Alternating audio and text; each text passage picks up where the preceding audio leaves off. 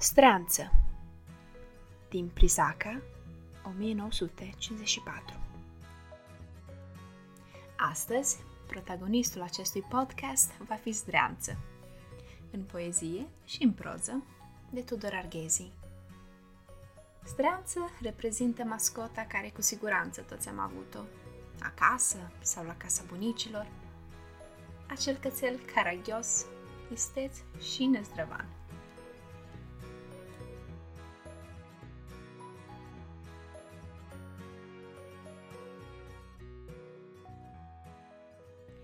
L-ați văzut cumva pe zdreanță?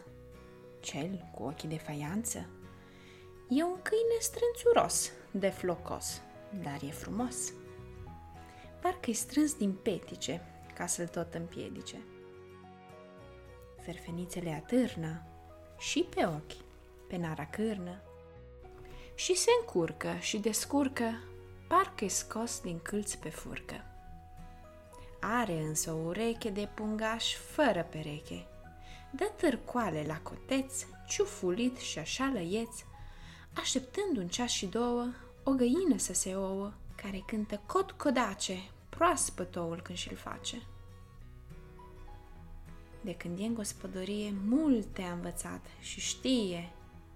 Și, pe brânci, târâși grăpiș, se strecoară pe furiș pune laba, ia cu botul și înghite oul cu totul. Unde-i oul?" a întrebat gospodina. L-am mâncat. Stai nițel că te dezvăț, fără mătură și băț. Te învață mama minte și i-a dat un ou fierbinte. Dar de cum l-am bucat, streanță l-a și lepădat și a înjurat cu un lătrat. Când se uită la găină, cu culcușul lui, vecină. Zice zdreanță în gândul lui, s-a făcut al dracului.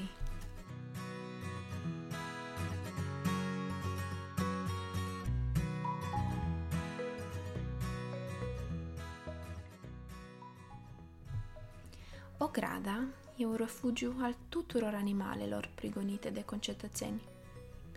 Aruncate, alungate, bătute, flămânde, cu care se onorează om în herghelii, turme și cirezi. Câinii și mâțele fac ce fac și ajung la noi.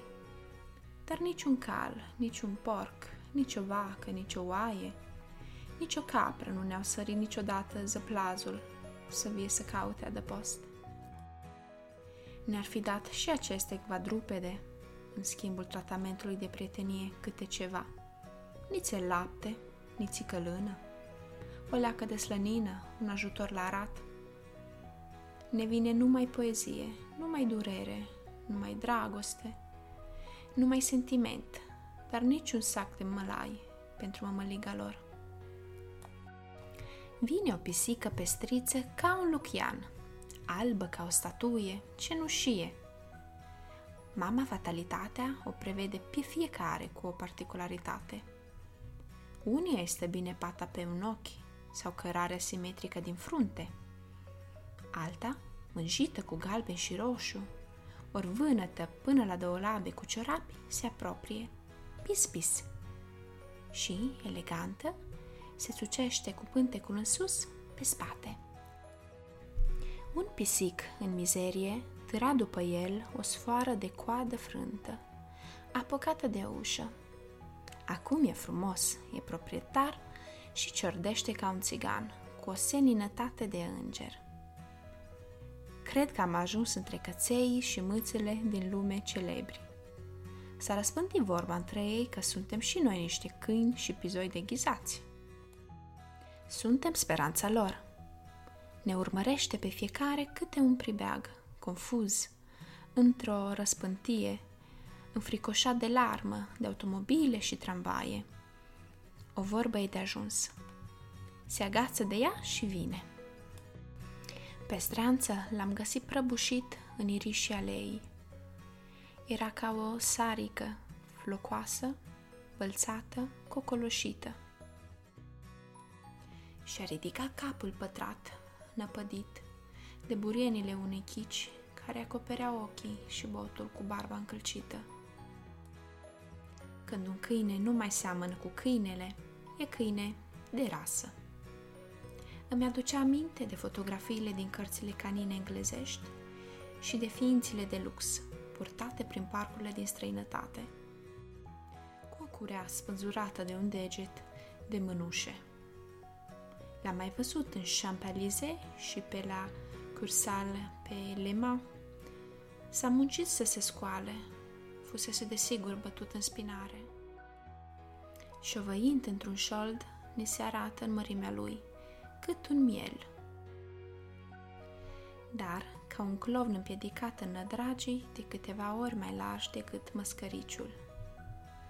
Părea ca un copil îmbrăcat în ismenele printești, rupte de jur împrejur.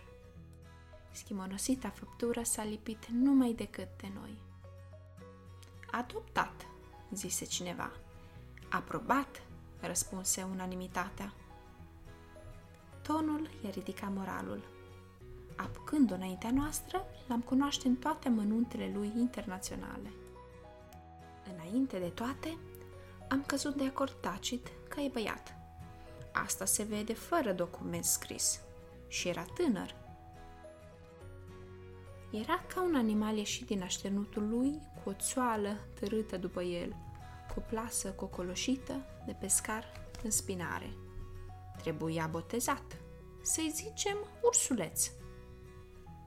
Diminutivul era moale și inexpresiv. Să-i zicem maimuța. Ar fi fost ceva. Trebuia o poreclă mai zvăpăiată. Ne uitam la peticele și cârpele de câlți bălțat, spânzurate de el. I-am zis streanță și s-a prins. I-a plăcut și lui. Într-o lună de zile, rufăria i s-a primenit. Unde e albă, e albă pură. Unde e neagră, e de ciucuri de catifea. S-a schimbat și masca și încălțămintea. N-a mai rămas din zeghea lui nimic și straile îl îmbracă într-un costum dumenical, croit pe măsură. Și-a luat rolul în primire cu un spirit totalitar și într-o săptămână s-a instalat uzurpator. Hoțul, care a mai apucat câteva dictaturi și a mai fost scuturat de ceafă, e sceptic. Mârâie a neîncredere și îndoială. Dar Streanță are priceperi și chizbuiel și a mai învățat ceva la noi, ceva pe care știa numai el și l-am aflat și noi. Înțelege cotcodacul găinilor din bătătură și îl interpretează exact. Pândește locul de unde se laudă găina indiscretă că a mai făcut un nou și o ia într-acolo. Așteaptă. Se uită în dreapta, în stânga, de-l vede careva. Se mai oprește tiptil, se furișează, se strecoară, intră în stufișuri. Știe că oul nu e al lui, ci al nostru. Îl fură și îl mănâncă. Ieri încă nu-l mâncase pe cel găsit în mărăcini. Se ducea cu oul în gură să-l guste la umbră. M-am întâlnit cu el și l-am întrebat. Ce ai în gură? Și n-a mai avut ce face. Cu băgare de seamă l-a pus în iarbă, jos. Știa că se sparge.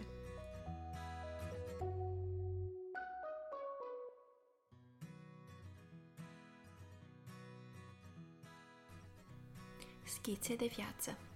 Citire de Mihaela Vieru